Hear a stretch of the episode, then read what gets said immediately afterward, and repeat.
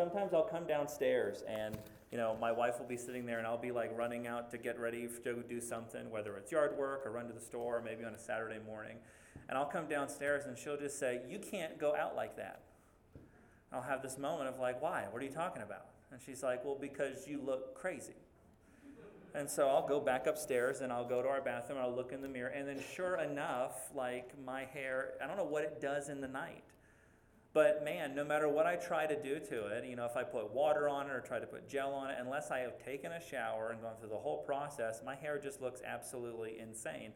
And in fact, half the time, if you see me walking around town and I've just got a hat on, like that's the reason, because I don't want to embarrass my family. Right?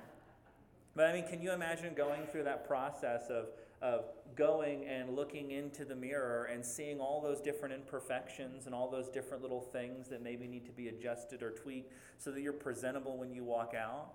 And all of a sudden, just walking away from that mirror and thinking, ah, I'm good to go, and then just heading out on your way? I mean, some people with a lot of self confidence can just do that on a daily basis, and good for them. But the scripture uses this as an example for us uses the example as someone who looks into the Word of God and then doesn't change their life. And sadly, that mindset and that thought process is running rampant in our culture today. You know, there's this movement rolling through the church uh, called the hyper grace movement. And the hyper grace movement basically says that, listen, all you need is grace, and all you need is to believe, and then you're good to go. And it's one of those things you hear that, and on the surface, it sounds so good. I mean, we've preached before that we are saved by grace through faith. We are not justified by works, lest no man can boast. And, and we believe that to be a truth of the gospel. But the hyper grace movement takes this to a step that God never intended it to go. Because what they believe and what they say is, is that all you need is grace, all you need is belief, and how you live your daily life makes absolutely no difference whatsoever. Now, that's not what the Bible teaches. See, the Bible teaches that yes, all we need is grace, and yes, all we need is faith. We just need to believe we are saved by grace through faith. But then the Bible teaches that when that happens and when that takes place, when you believe and trust in Jesus Christ as your Savior, something inside you changes. Something inside you is transformed. And that when you come to Christ, you are no longer the same creature that you were before. In fact, the scripture says that He has made in us a new creation. The scripture says that He has removed the heart of stone from within us and replaced it with a heart of flesh. The scripture says that we take off the old self and we put on the new self. Simply put, the gospel is transforming. And the gospel is transforming every single time. Now, that doesn't mean that all of a sudden you wake up after you give your life to Christ and you're just this perfect being all of a sudden. It would be nice if it worked that way, but that's not the case. What it does mean is that when we come to Christ Jesus, we begin the lifelong process of sanctification.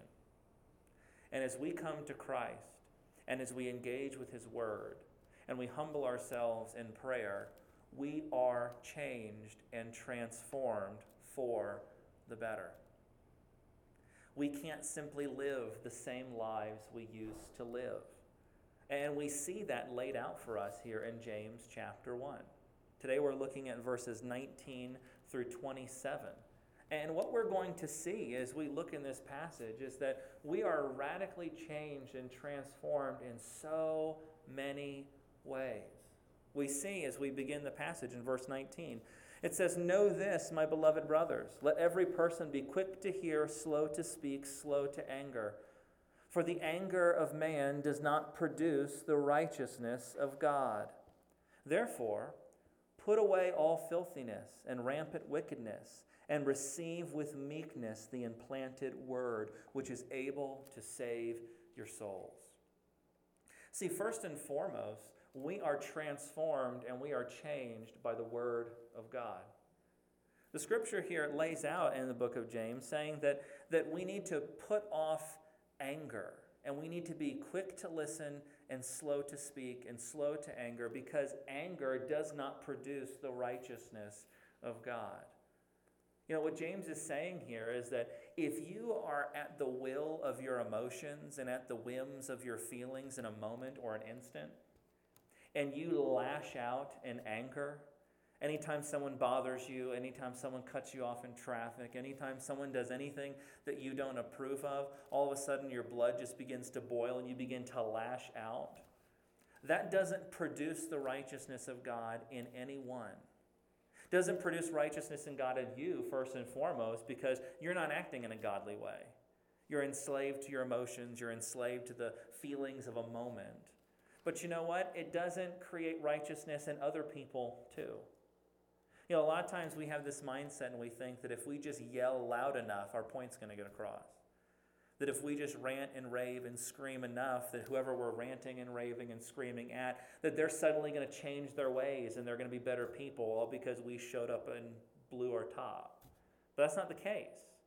Our yelling and our anger does not produce righteousness in anyone. So, what does produce righteousness?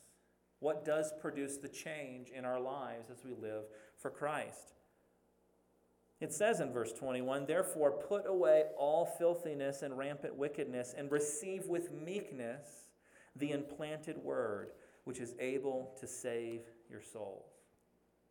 James writes here that if we are to be changed and we are to be transformed by the gospel, it comes from meekly and humbly receiving the word of God.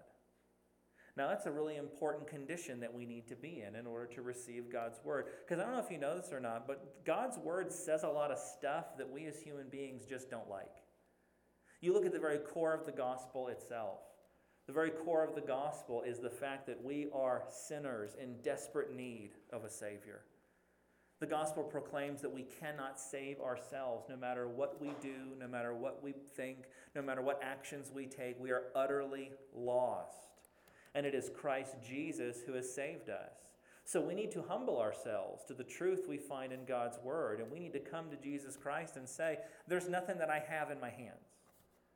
There's nothing that I bring to the cross that earns me merit and earns me favor. It is solely by the grace of God that I am saved.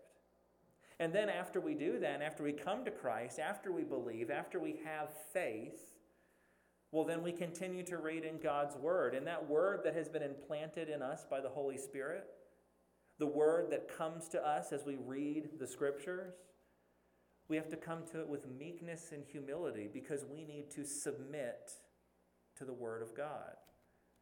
I have conversations with people all the time, and they say things like, Yeah, I know that the Bible says this, but what about this situation? Well, I know the Bible says this in Scripture, but my situation is pretty unique. So don't you think there's like an exception, or don't you think there's kind of a loophole that we can wiggle through here, or anything like that? And that's just not the case. When we read God's Word, we submit to God's Word. We place the Word of God as an authority over our lives, and we humbly follow it.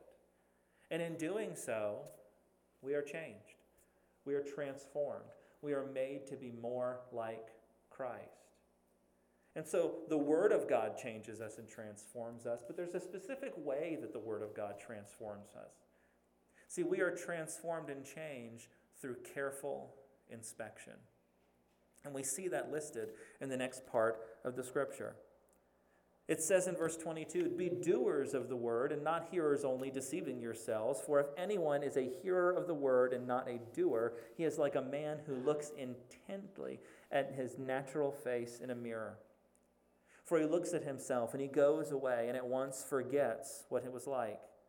But the one who looks into the perfect law, the law of liberty, and perseveres, being no hearer who forgets, but a doer who acts, he will be blessed in his doing. James here writes about an instance, and an occurrence that most of us have on almost a daily basis. We get up and we get ready to head out into the world and we look into the mirror. And the reason we look into the mirror isn't so that we can just gawk at how good we are and how great we look and how, you know, perfect and restful of a night's sleep we got the night before. That's not the reason mirrors exist. The reason mirrors exist is so that we can stand in front of it and we can say all of the things that have gone wrong in the night. The reason that mirrors exist is so that we can stand there and we can say, wow, there's a lot of mess sitting in front of me right now, and I need to clean some of this up. Well, the Word of God has the same function in our lives. See, we believe and we uphold the truth that this book contains everything that God wants us to know about everything that He deems important. Are there pieces of knowledge and pieces of information that you can gain outside of the Bible? Yeah, absolutely.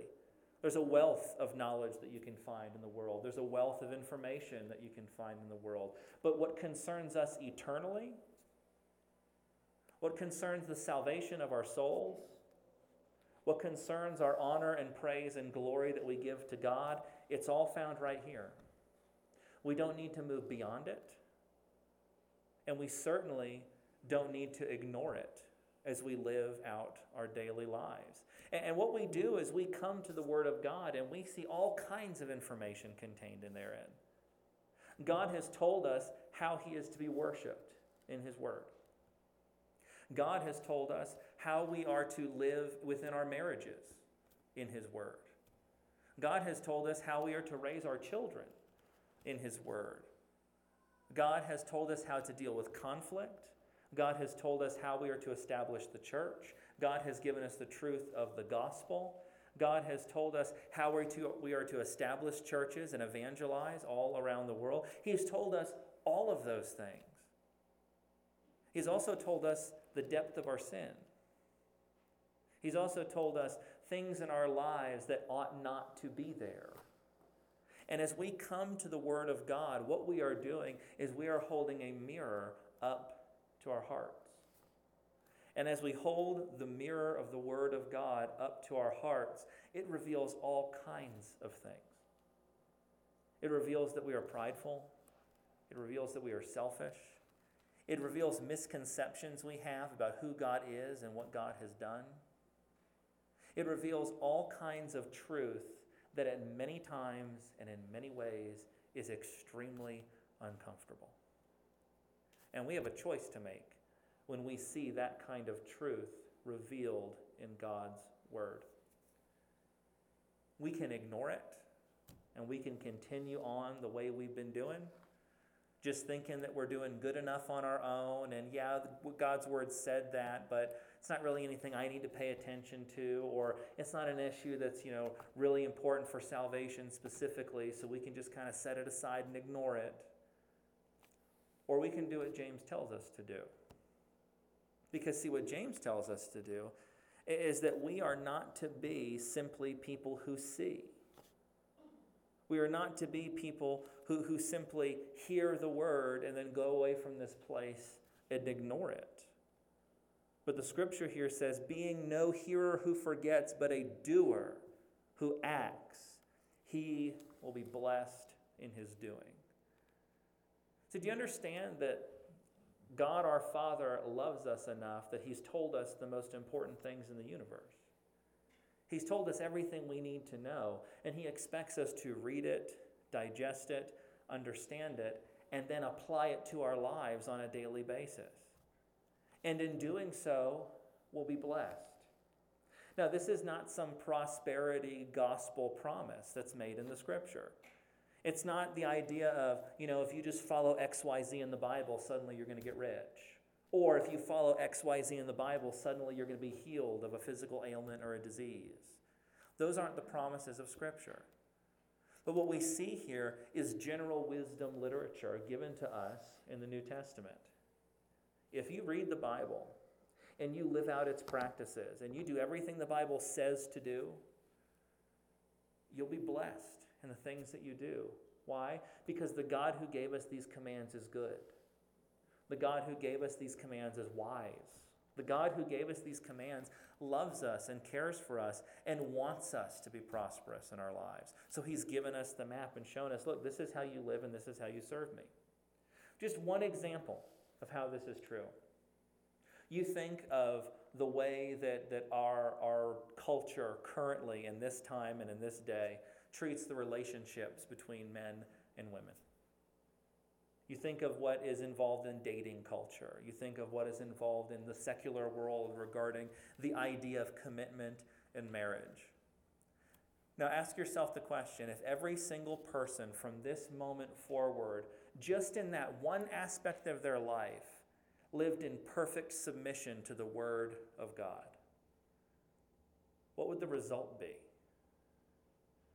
We would see diseases wiped off the map abortion would disappear. You'd have more children growing up in homes with parents who love them and care for them, and therefore have a launch pad to go off and do great things in their life. So many problems would be fixed if we would submit to God's word in this one area of life, let alone every area of life.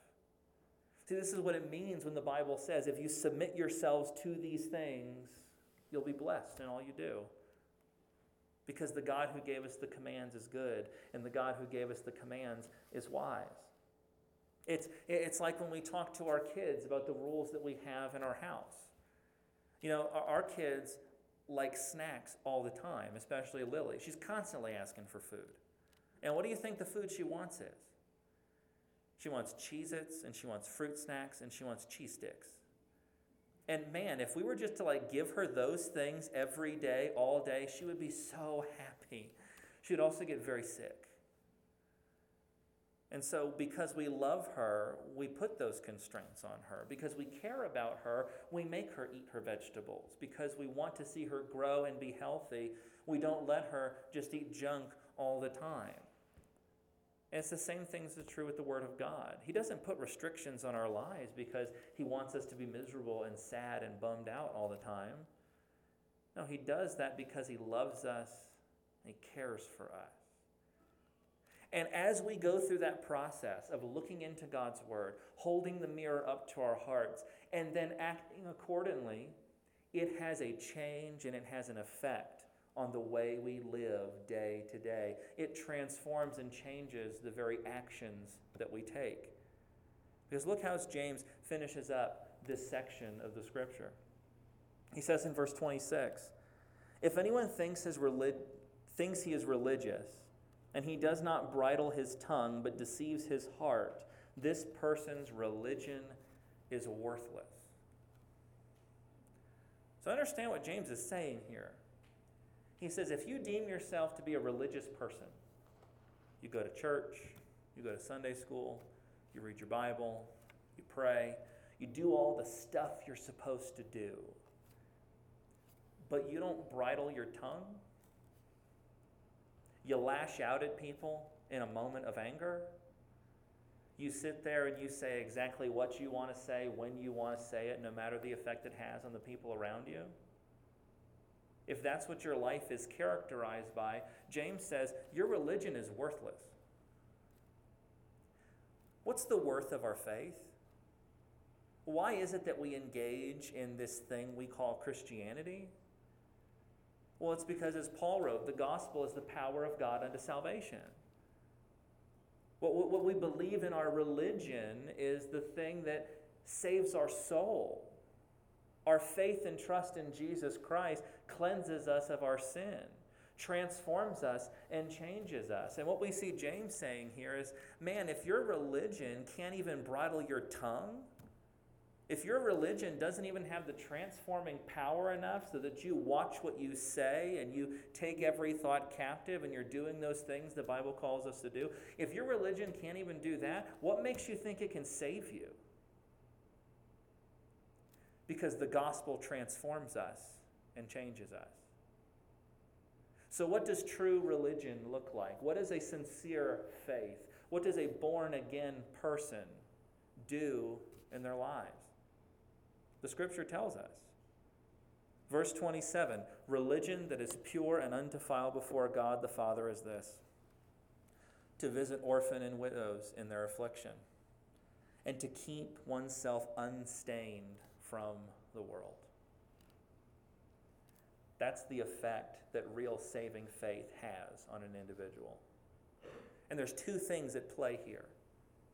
Number one, it talks about the idea of visiting orphans and widows in their affliction.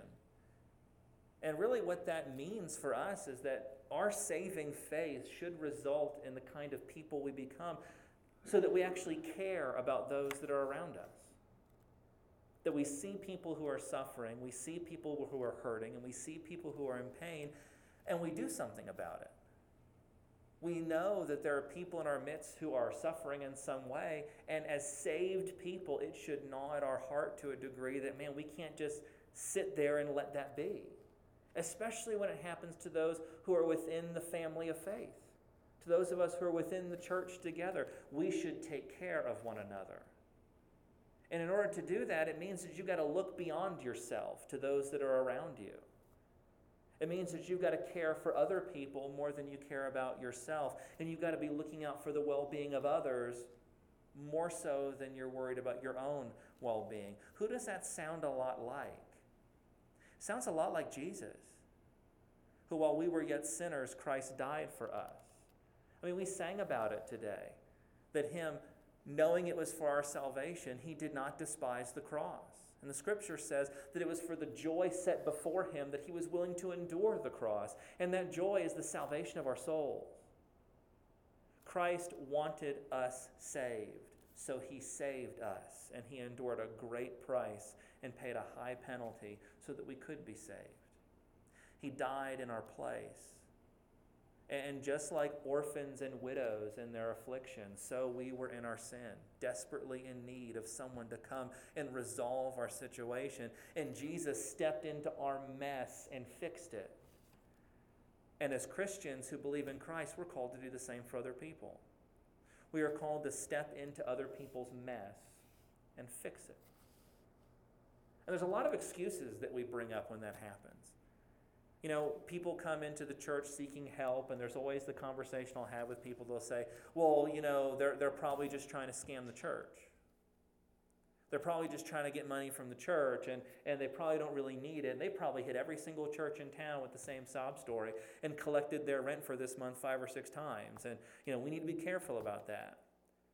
And there is something to having wisdom, and there is something to having some prudence when you're dealing with those situations. But can I tell you something?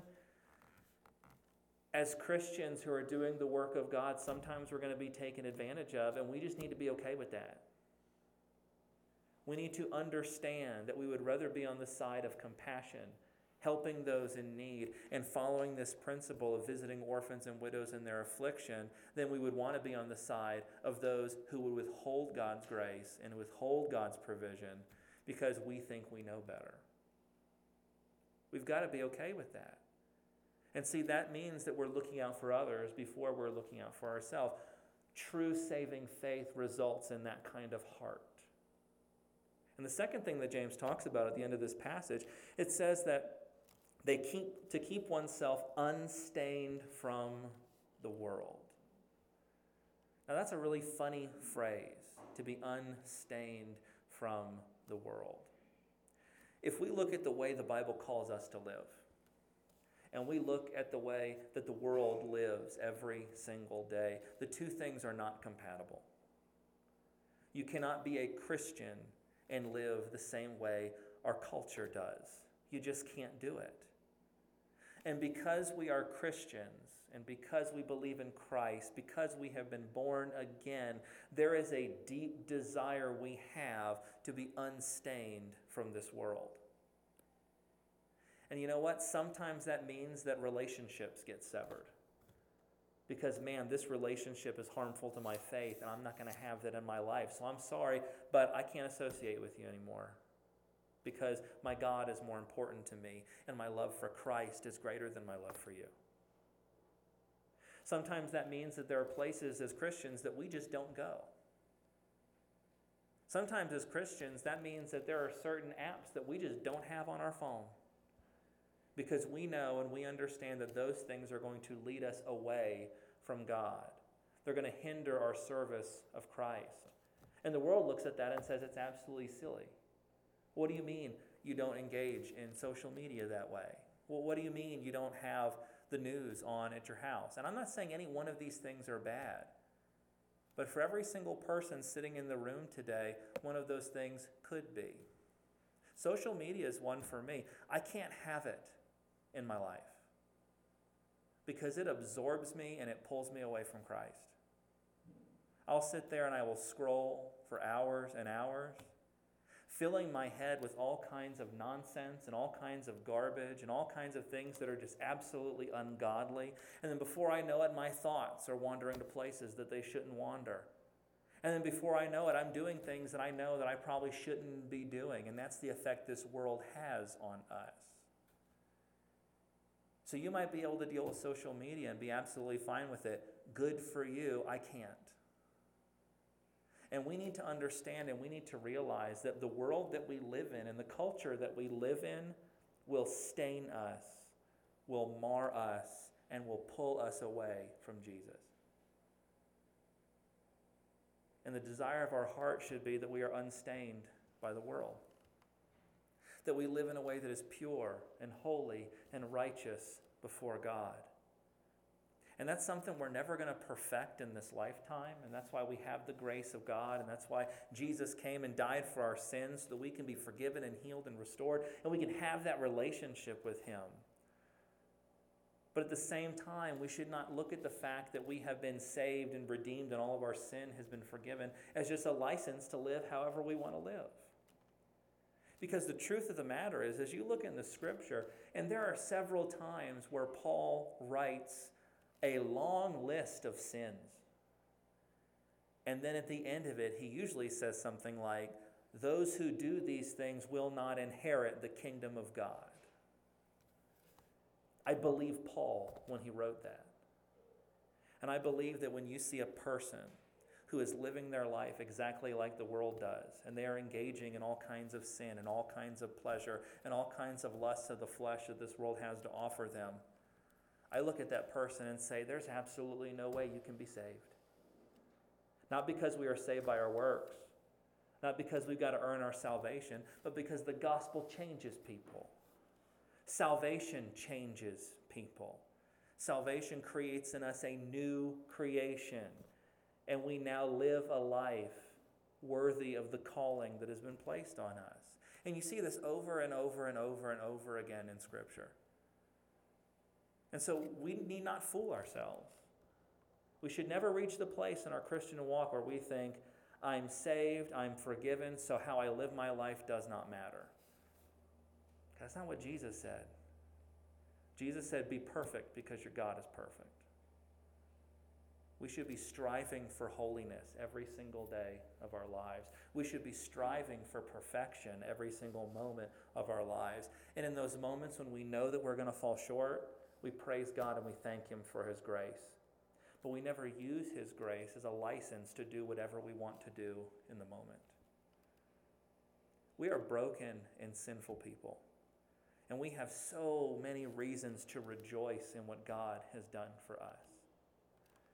And for those who are truly saved, for those who are truly born again, for those who have placed their faith and trust in Jesus Christ, they will engage in this process. They will look into the perfect Word of God and they will see the places they fall short. And out of a deep, burning desire to please God, to love Him, and to honor Him, and to glorify Him, they will seek their best to change what they can. All the while, kneeling before the Father, saying, Lord, help me in my unbelief.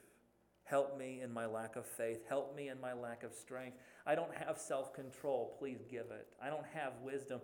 Please give it. And as they go through that process, not just being hearers of the word, but doers of the word also, they will see change and transformation take place in their lives.